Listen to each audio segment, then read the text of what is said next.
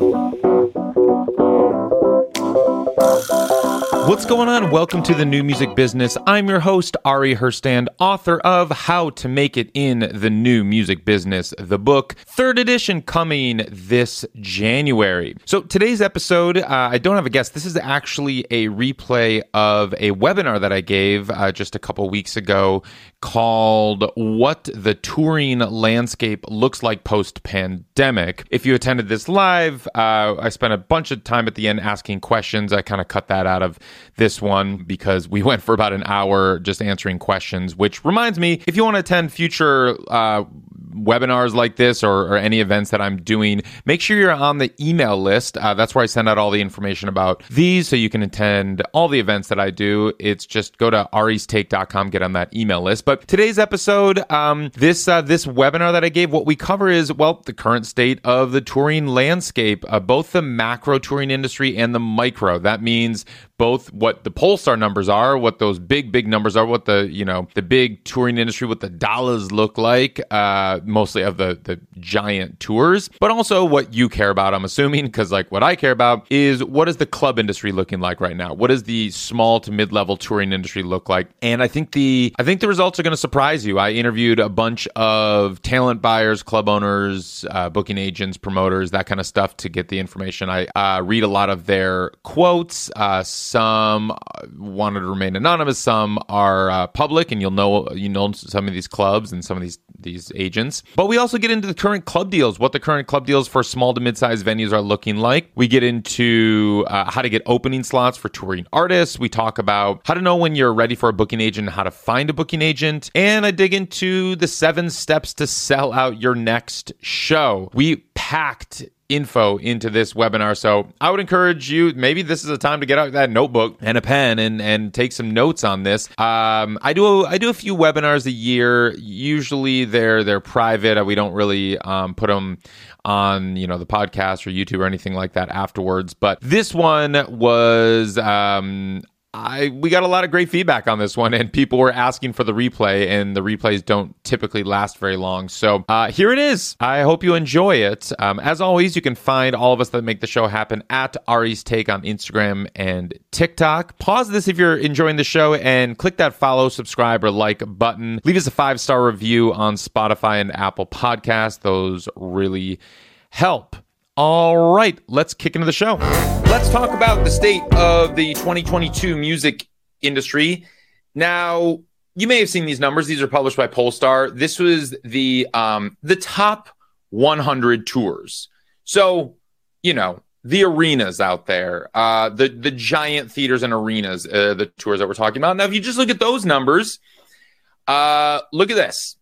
We are we have far surpassed the 2019 numbers. If you were to just look at the top 100 tours, you'd be like, wow, we're back, baby, with a vengeance. And everyone is clamoring for the shows and you can't bust down the, the live music venue doors fast enough.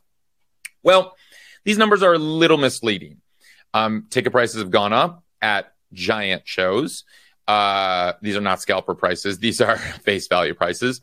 Um, and the average gross of uh, per concert has gone way up. Look at that, almost two hundred thousand uh, dollars more per show. These top one hundred tours are making. All right, let's keep this going here. So, uh, top one hundred tours again.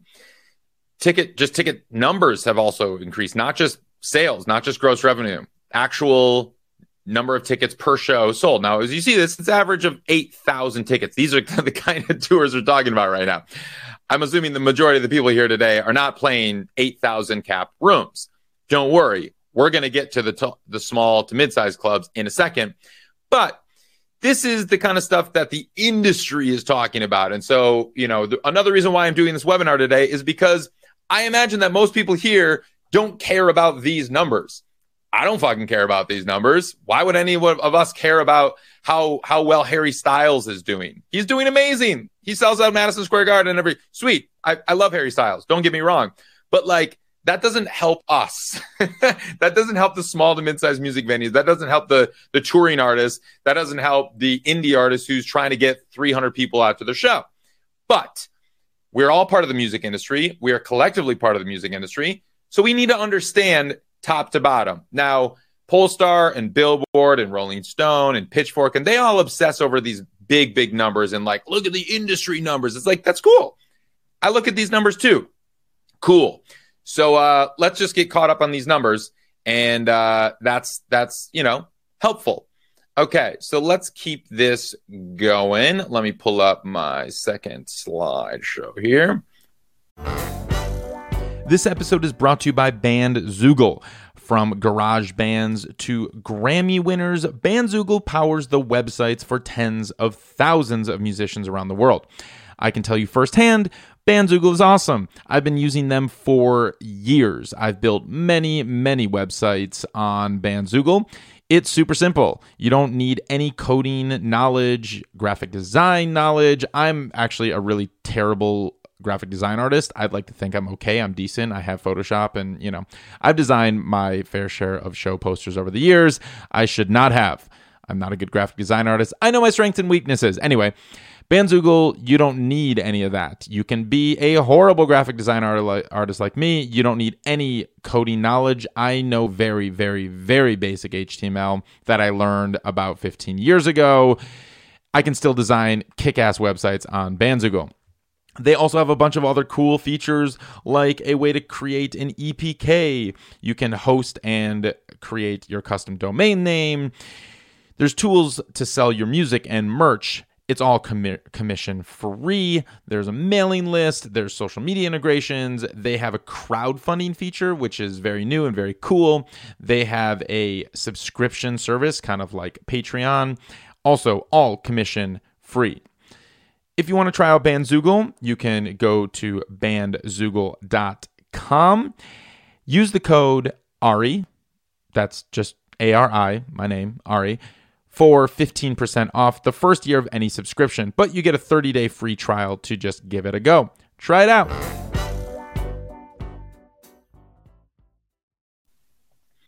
All right. So, how are small to mid-sized venues doing? I think that's what we all really care about. Um, okay. Oh, and Lauren, no, overall ticket sales uh, are up. So if you missed that last slide, everything uh, those numbers. Let me let me actually go back to that just to let me just cover this, button this guy up, and then we will be finished here. Um, so let me just get back to that slide because I want to show you just so. And if you want, um, I'm going to send everyone a replay of this. So if you missed this or you blink or you had to take a bathroom break or something, don't worry. Um, so, uh, yes, sorry. Overall ticket, you're right. Overall tickets sold are slightly down. Um, now the year's not quite over yet, so I'm assuming by the end of the year that number will probably surpass 2019. Uh, the average tickets sold per show are up. So once the year finishes, now mind you, this was published, um, I want to say just a couple weeks ago. So, you know, uh, these numbers by the end of the year, 2022, I'm assuming every number is going to be up just like because average tickets and and there's more shows happening now than ever. Okay. So let's move on. All right. So um I have interviewed a, a bunch of people who work in the small to mid-sized venue space from talent buyers, club owners, booking agents, promoters. Um I'm going to share just a tiny sample of the responses that I got that kind of give an overview of this. I know some talent buyers, uh, agents might be here today watching this. That's awesome. Um, so here we go. Maybe you you listen to my podcast episode with um, Jordan Anderson, who is the talent buyer, the booker for the Troubadour. Uh, she said, "We're still not back to being as busy as we were before the pandemic, people aren't drinking like they used to or staying out as late. And this is like me asking them, you know, where are we at right now? Where is everything kind of at the end of 2022? How are we post pandemic? Uh, I also interviewed Paul Bacher on the New Music Business podcast. Uh, he, he told me, so artist sales are down. The numbers are probably not where they used to be pre pandemic still. It's hard to justify paying the same amount of money when you know the show's not going to perform as well. And that's from the buyer's standpoint, the talent buyer. He's not talking about the fan. So, um, you know, he books the Brooklyn Bowl, uh, 900 capacity, both for Philly and New York. And that was uh, what he had to say about it. Uh, Dana Frank. So Dana is the CEO of First Avenue Productions. It's a promotions company out of the Twin Cities. They run a bunch of venues in the Twin Cities, uh, ranging in capacity from uh, like 250 to 2,500. But she's also the president of National Independent Venue Association, NIVA. Uh, many of you might know about NIVA.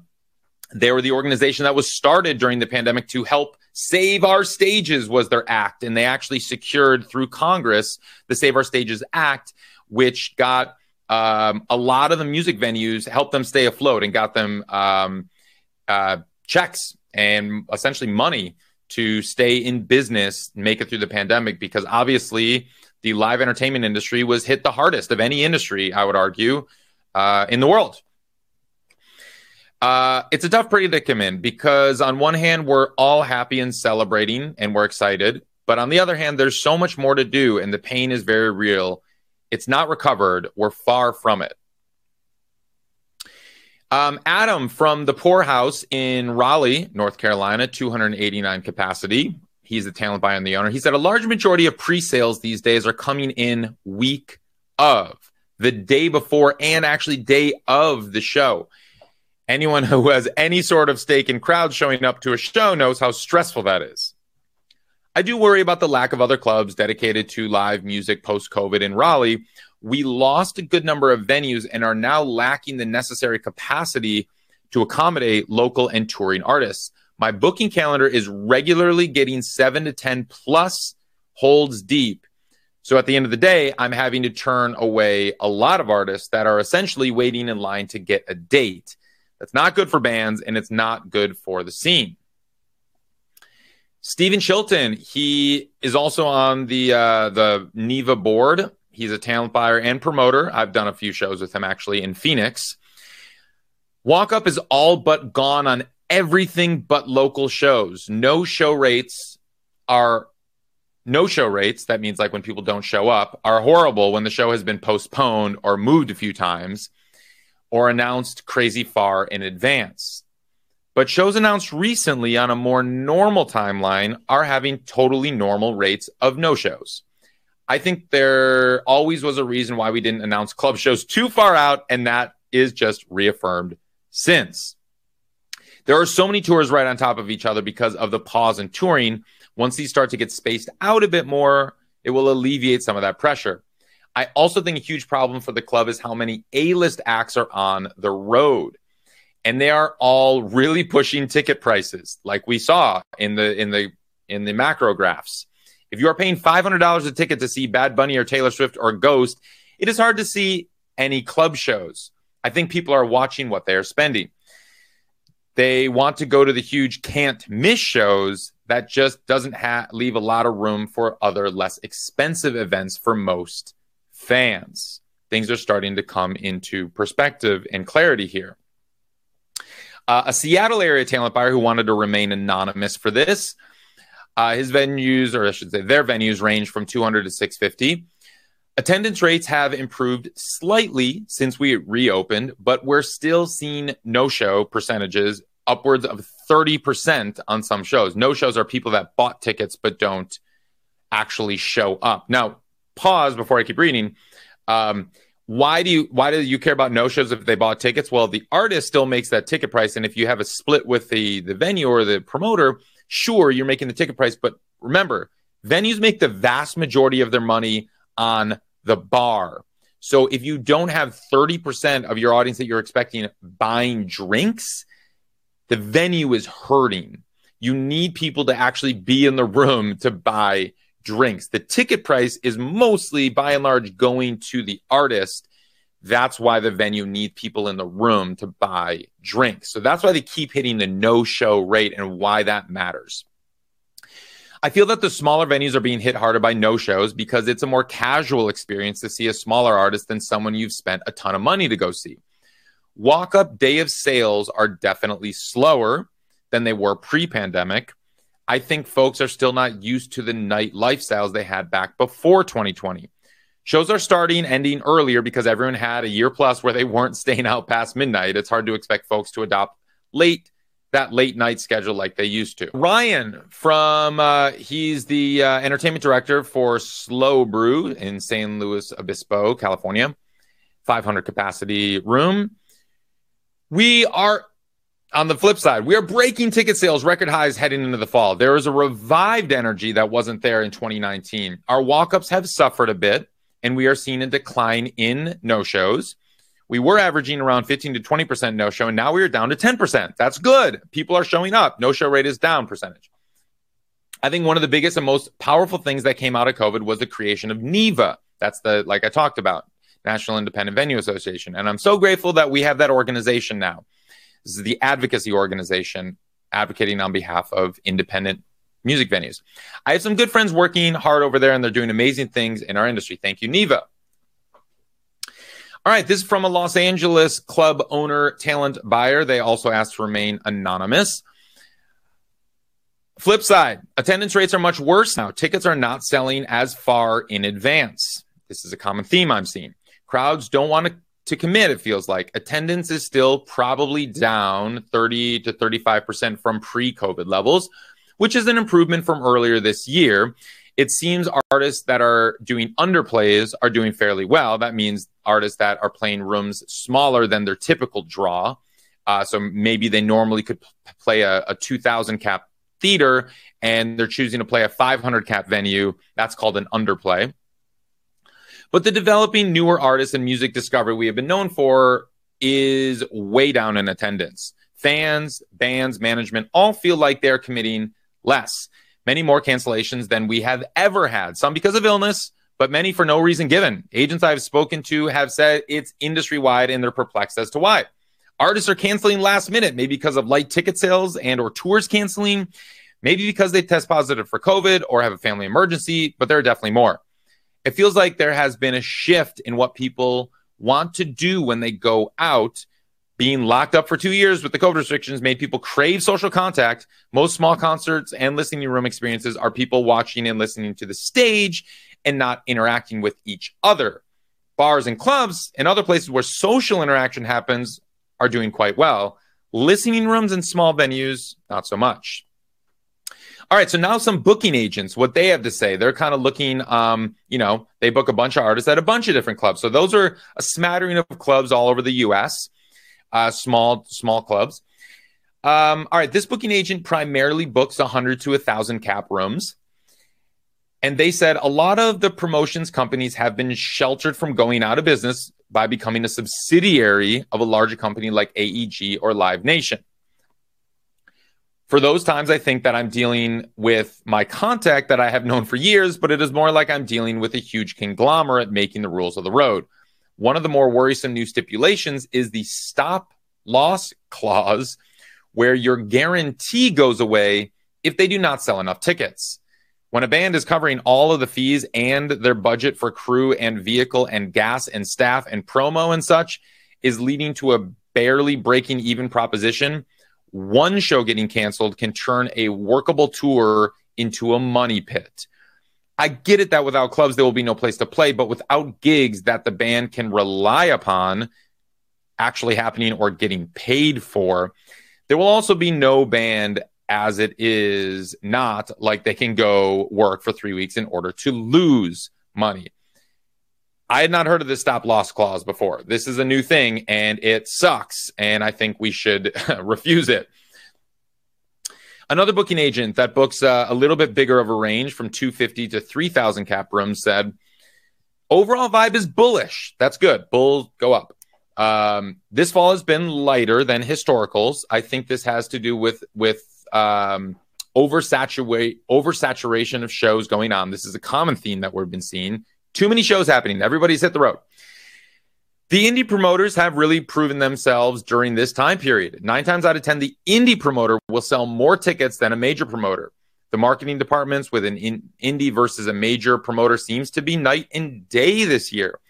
Festivals have to make offers smarter than ever.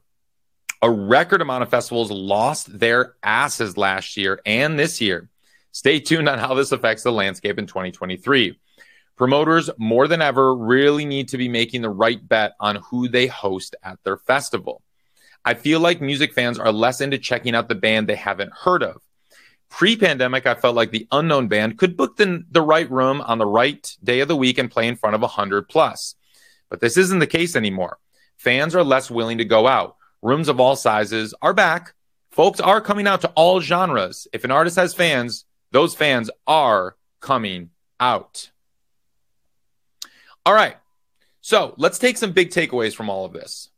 Well, number one, right now the market is oversaturated. Uh, the makeup shows are happening currently, but everything's moving in a healthy direction.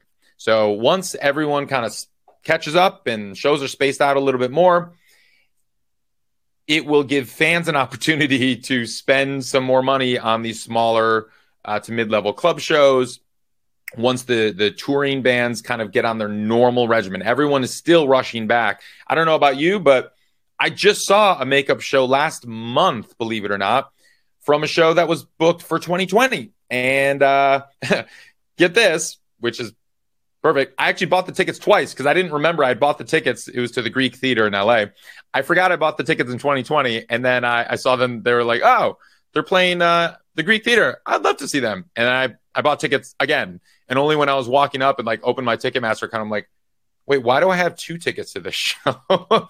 That's a, I forgot. Um, so, you know, these makeup shows are still happening. But we're learning acts with die-hard fans do sell tickets. Pop is selling pop music. So the big stars, uh, not just if you play the genre of pop, we're talking about if you are a pop act with fans in the pop realm. Fans are buying much closer to the show. They're still buying in advance. Walk up is down, like we talked about. So at whereas, um, and I noticed this in LA, but I know LA is like an island compared to everywhere else in the country. But pre-pandemic, uh, what I've experienced is uh, LA was vast majority walk up, meaning no one in LA really bought in advance. A show that I just ran um, a week ago, actually, it was about 80% pre-sale and only 20% walk up. And this is in LA. Um, but we're just seeing this across the board says, uh, you know, the booking agents and these music venues from rest around the country.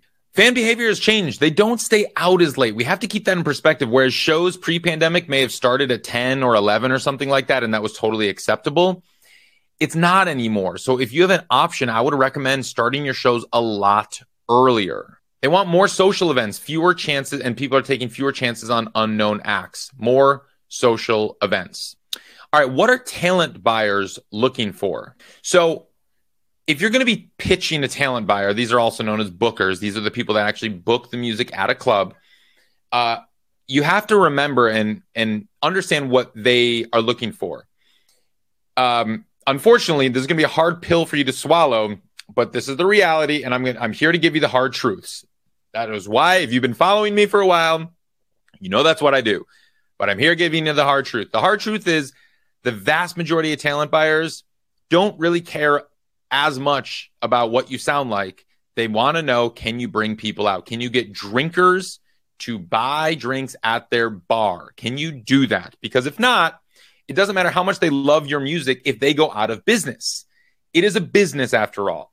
They might maybe you pitch them and they're like, you know what? You're my favorite band I've ever heard in my entire life. I'm going to listen to you a bunch and I can't wait until you are ready to play my room. But if you can only sell three tickets, you're not ready to play my room if my room is a 500 capacity room because what like uh three people i'm gonna go out of business that way so just remember the most important thing that t- talent buyers care about is what is your ticket history can you sell tickets and not like, oh yeah, yes I can, and you're confident. They want to see the history. That means like I sold 250 at the Echo. I sold 350 at the Varsity. I sold 400 in, in September at the Pour House. I did 300. Like that is ticket history. Very important. They also want to know. Let's say you've never toured. Okay, that's fine. There are bands that are breaking out on the internet every single day that have no tour history, no ticket history. No problem. What's your listenership on DSPs in their market? DSP stands for uh, it's a catch-all for Spotify, Apple Music, them streaming services. What is your listenership on streaming services in their market? This episode is brought to you by the MLC, the Mechanical Licensing Collective. Don't tune out. This is really important. If you're a songwriter based in the United States, you need to listen to this. If you've never heard of the MLC, well, it's time that you've heard of them. This is the organization that was set up by the Music Modernization Act, but in 2018, all of this nonsense you don't actually need to know. That's not important. What is important is that if you are a songwriter and you do not have a publishing company, you are not collecting all of your songwriter royalties, specifically your mechanical royalties. There are two kinds of songwriter royalties when your songs are streamed on Spotify, Apple Music, and the rest. Those are performance royalties, which are collected by your performing rights organization, like an ASCAP or a BMI. And there are mechanical royalties. These royalties are now, by law, only collected by the MLC. So, if you're not a member of the MLC, you're not getting these royalties unless you have a publisher. If you don't have a publishing company, you're an independent songwriter, you need to sign up for the MLC to get your mechanical royalties. And you need to sign up for, of course, a performing arts organization to get your performance royalties. So head on over to themlc.com and sign on up. Thank me later. If you can say, if you can go to a, a talent buyer in Denver, Colorado, and say, hey, I have 10 thousand monthly listeners in Denver. Here's my Spotify numbers. Here's my Apple Music numbers.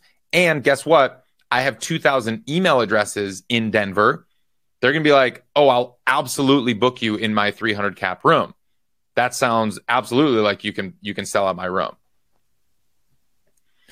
All right, mailing list numbers. Again, like you can't really let your fan, your listeners on Spotify know that you have a show in the market. Not yet. You can on Bandsintown. If you're not paying attention to Bandsintown, you really should be because you can ping everyone in every city in Bandsintown for free, mind you, letting them know that you have a, a, sh- a show in their market. Uh, so pay attention to Bandsintown.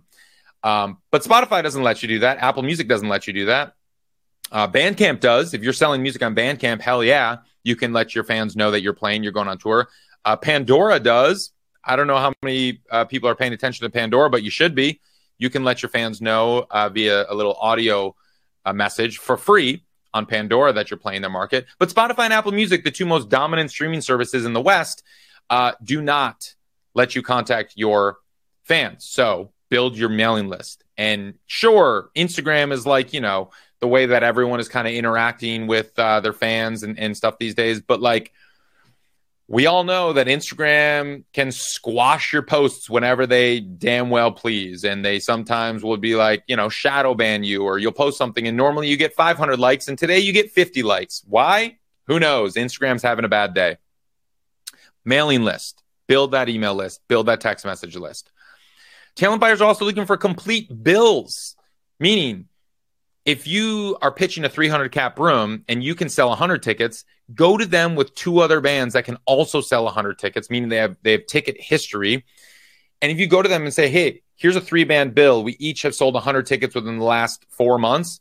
I bet they will book you. And if you can then tell them how you're going to promote the show and all the promo strategies that you're going to do for it, they're going to be like, "Wow, that's awesome. Thank you." Okay, hell yeah. And this is probably the most important uh, you're spacing out your performances. If you play every Wednesday uh, at a hundred at, at a bar, why would a venue book you for a Friday? And if you play every Wednesday for free at a bar, and then you want to play a 300 cap club for ten dollars tickets on a Friday, they're not going to want to book you because your fans will be like, "Ah, just catch them on Wednesday for free. Why would I go to the big show?" Space out your shows. That's really important. If you if you are having a big show coming up, don't play that city for at least 6 weeks before that big show, okay? 6 minimum. 2 months is better, 3 months is even better. I understand like you need to be playing and everything, but like if you oversaturate your city, fans are just not going to come out and then your ticket history is going to be shit. All right, Let's talk the current club deals for small to mid size venues. All right, the best deal out there is still the guarantee versus or plus actually a percentage of sales. What does this mean? This means the deal could be like, all right, we're going to guarantee, we're going to give you a guarantee of $2,000 versus 80% of the door of ticket sales. So if the show makes um, if the show makes four thousand dollars, well, you're going to get that percentage that that versus because 80% of four thousand dollars is higher than two thousand uh, dollars. Who's good at math and wants to do crunch those numbers for me? But I know that 80% of four thousand dollars is higher than just a two thousand dollar guarantee. That's what it means. Some actually do it on top. Some will say like a guarantee plus 30% of ticket sales or something like that. So th- these are great deals for artists because you know you're going to get the guarantee no matter what. Whether two people show up or 200 people show up, you're still going to get that guarantee unless there's that stop loss clause in there, which I'd never seen before. So uh, you have to look out for that that clause as well in the agreements. Uh, but for the most part, most promoters and clubs are honoring the guarantee or the percentage. All right. Um, and Neil, I see you just sent me a private message. You might want to post that as a public message in the chat because um, I'm gonna hold for questions until the end. Okay.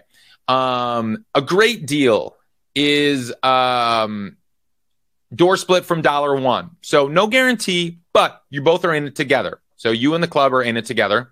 Um, so let's say it's $10 tickets and you're going to say, all right, the artist gets 70%, the venue gets 30%. So if uh, 100 people come, $10 tickets, $1,000 made on the show, you get 700, the venue gets 300.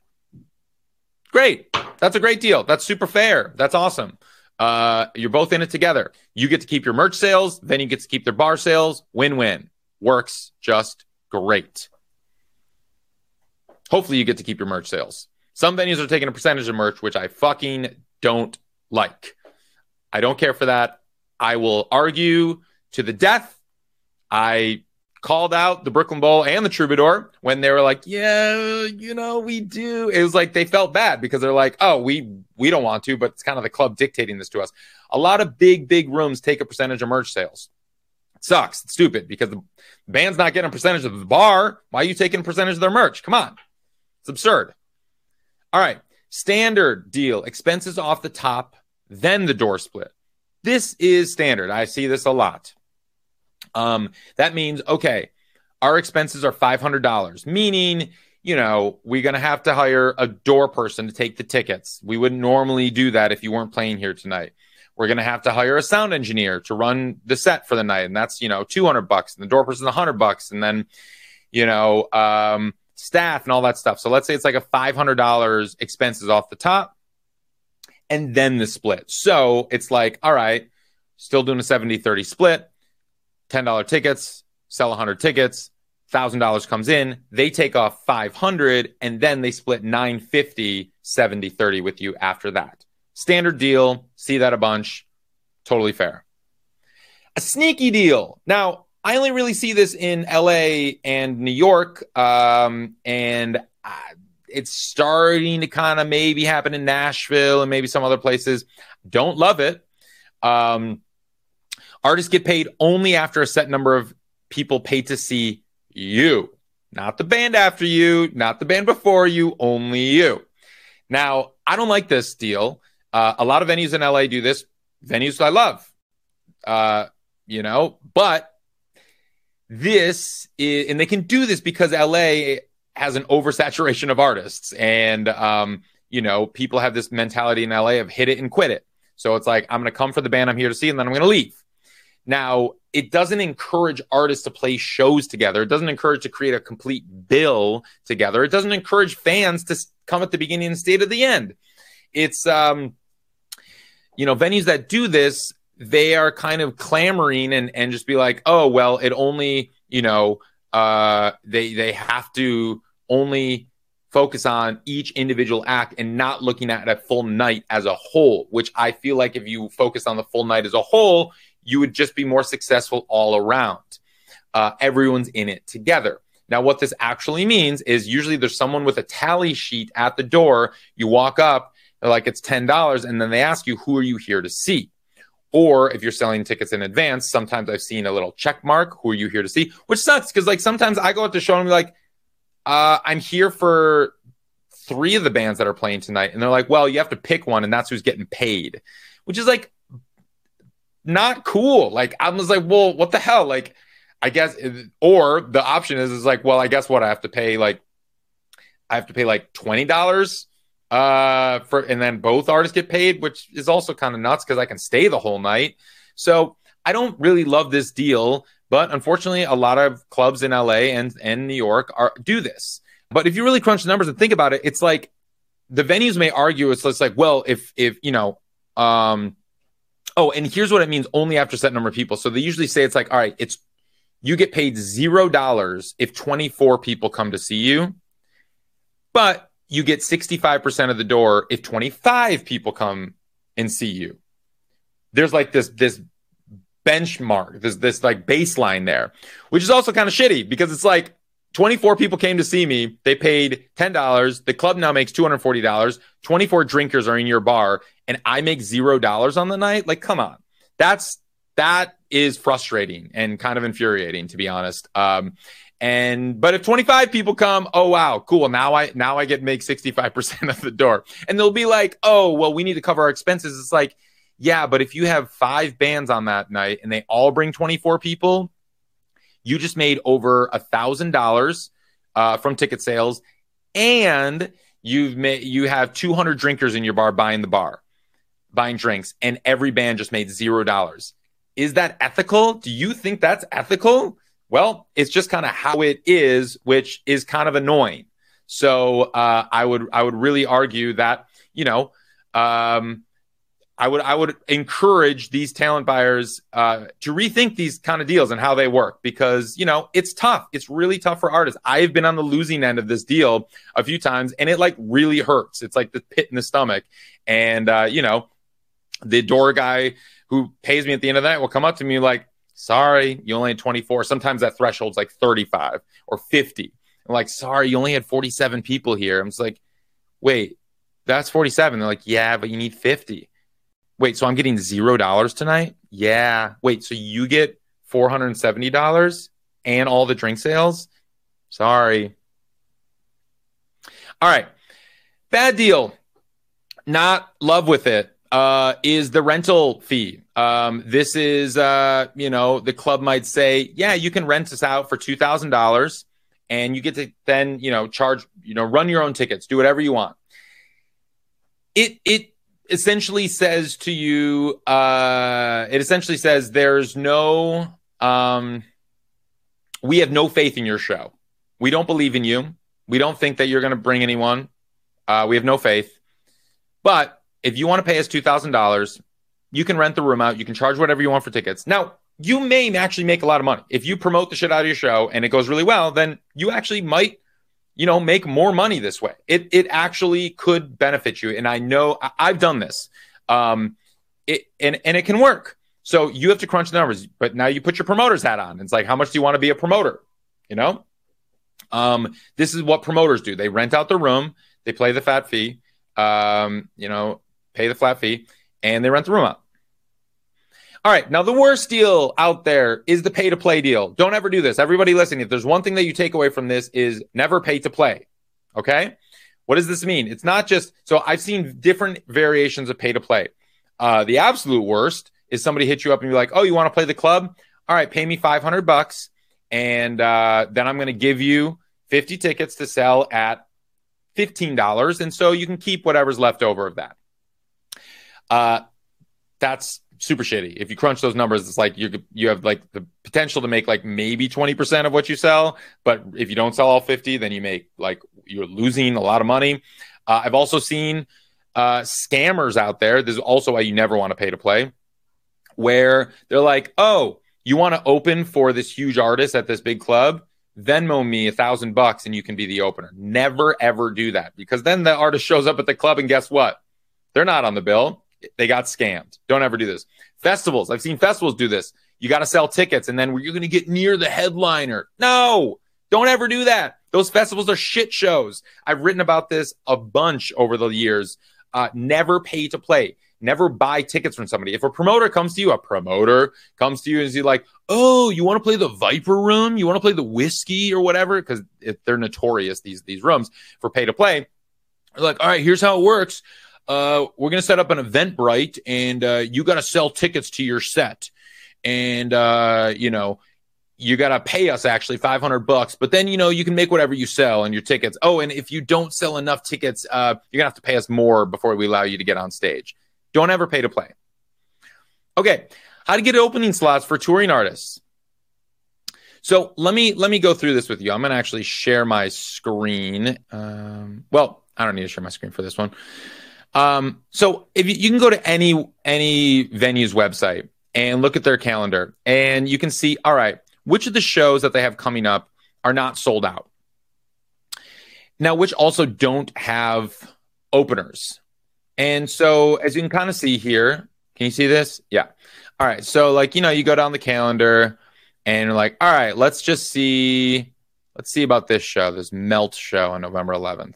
All right. Uh, doesn't look like there's an opener. Okay. So um, now what do you do? Well, you can actually just contact. Um, let me show you. I actually wrote a little sample email here. So you email the uh, talent buyer of that club and something simple like this. Hey, Jordan, do you need support for Melt November 11th? So look at this is the subject line Melt November 11th opener. To the point. You need support from Melt November 11th? I manage Pink Shoes, and I think this would be a great fit. We recently did, member ticket history 215 at the Echo, 175 at the Hotel Cafe, 150 at Golders. Link. Here's two live videos right there.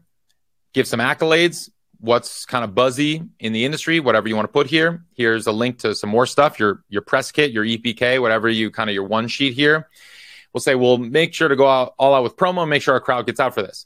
That's great. The talent buyer can take this and be like, wow, okay, they're good for like almost 200 tickets. Uh, if the show isn't selling well, if it's like a 500 cap venue and they've only sold 200 tickets, hell yeah, they need a, a buffer to put 200 more on there. So they'll probably do it for you. Now, how do you get opening slots for touring bands. That's how to get it at a one one single show on one single club night, which I would encourage everybody to do.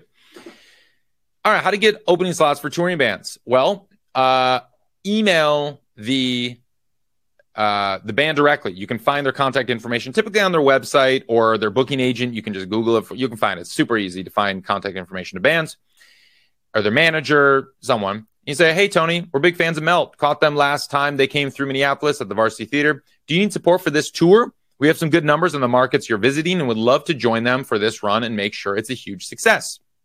Here's our ticket history. So you show what you can sell in the markets that they're visiting. Again, if they only have 50, 100, 200 tickets sold in Denver, they're like, wow, we could actually really use an additional 50. That would be really helpful. You link to your, your videos, um, and you do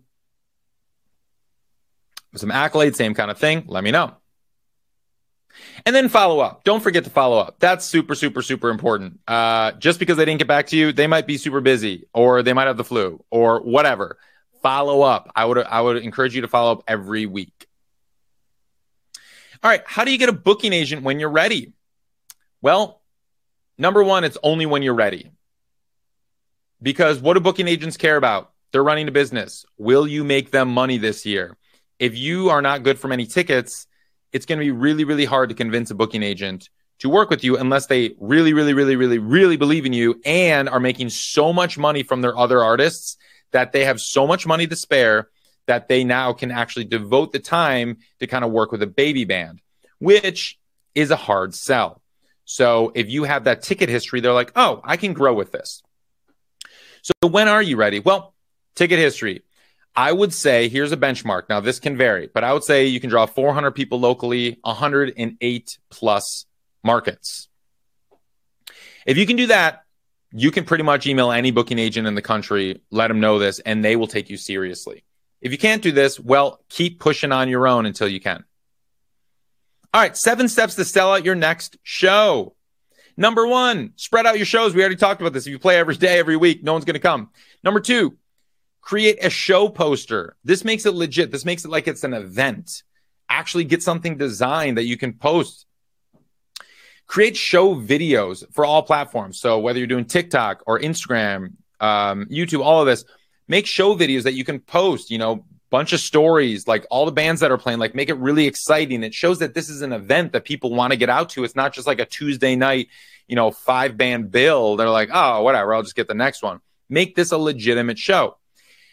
Guess what? We are in an internet era. Street teams all that more important. Uh, there are still physical posters. I stand by these put around town in highly populated area of people who will go to see live music. Get those posters up. Put a QR code on them. Include other buzzing bands. We've already gone over this with ticket history. If you can sell 100, but the other band can sell 100, the other band can sell 100, guess what? You're good for 300 tickets. Now all the fans are coming out for this big show. So instead of playing to 100 people, you're not playing to 300 people. Number six, contact local media, get a sponsor. Uh, this is a great way to partner up. I like calling them partners. Uh, you know, whether you have like a locals show, a local radio show, they want to partner up, give away some tickets, something like that. And number seven, just like we talked about, make it an event, an actual event.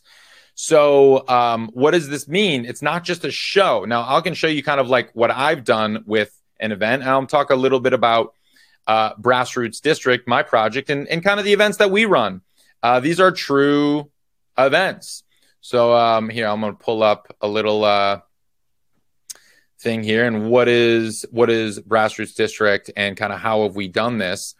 This is a we run an immersive concert theatrical funk soul experience. So that's a lot of words. Everybody dresses up. It's 1973. Uh, we have a script. We have a storyline. It's all original music. I wrote the music. Uh, we did. We put this up for the first time last summer. It was outside because it was still COVID era. It was in a parking lot. We did 16 shows. I'm like, oh wait, you you just said spread out your shows. Yes, but this was like a run, and this and we we capped capacities to make sure that we would sell it out. Uh, we capped it at 100 tickets a show and there was waiting lists and people were like, oh my gosh, I need to get this. And it just kind of spread. It's almost like a residency. If you make it an event, everybody came dressed up. We had like storyline, we had dancers, uh, or we taught dances. These are not dancers. These are the attendees that learned the dance to one of our songs. People would dress up. They love to take photos with all of the stuff that we had. Um, so it was a really fun experience. And uh, if you can turn your stuff into an event, that would be awesome. All right, another one I want to talk about is uh, the Sweat Gala here. And um, this is by the artist um, Annabelle Lee. I'll just tell you about it. Uh, here we go. So it was a red carpet event. It was in a club. Um, and, you know, as you can see, uh, there's uh, people dressed up. This is formal. They they call it a she called it a grunge prom. There was a tattoo artist. There was a portrait station where people would make portraits of each other and then hang them up here. There was a self-help time machine where people could kind of go in and write letters to their future selves, and then she would mail them the letters. She's going to mail them the letters in a year, which is kind of badass. Uh, there was a, a, blank canvas, and then people could just kind of co- contribute to the painting that night. There was an art auction. She's also an artist. There's an art auction here. Uh, it was also a music video premiere. So, like, come up with an event. Like, what is the event? This is uh, she presented some awards to the the director. So, like, how are you going to make? Oh, and by the way, it was a rock show, and you know, pull performed a full a full concert. So, like, how are you going to make your show an event? And that's what you need to think about down to the set list that she called the sweat list. Remember, this called the sweat gala. And that was the on the far right. You can see what the final painting looked like that everybody made that night. It's pretty fucking cool.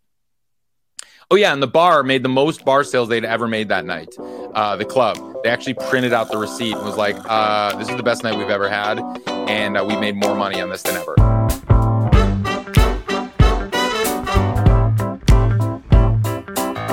Today's episode was edited by Maxton Hunter, theme music by Brassroots District, and produced by all the great people at Ari's Take.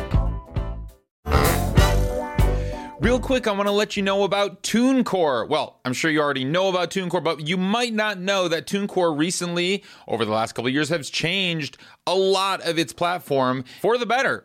And uh, you know, I've been I've been talking and reviewing TuneCore uh, for the last gosh, 10, 12 years or so. And this is the biggest update to TuneCore that they have ever done.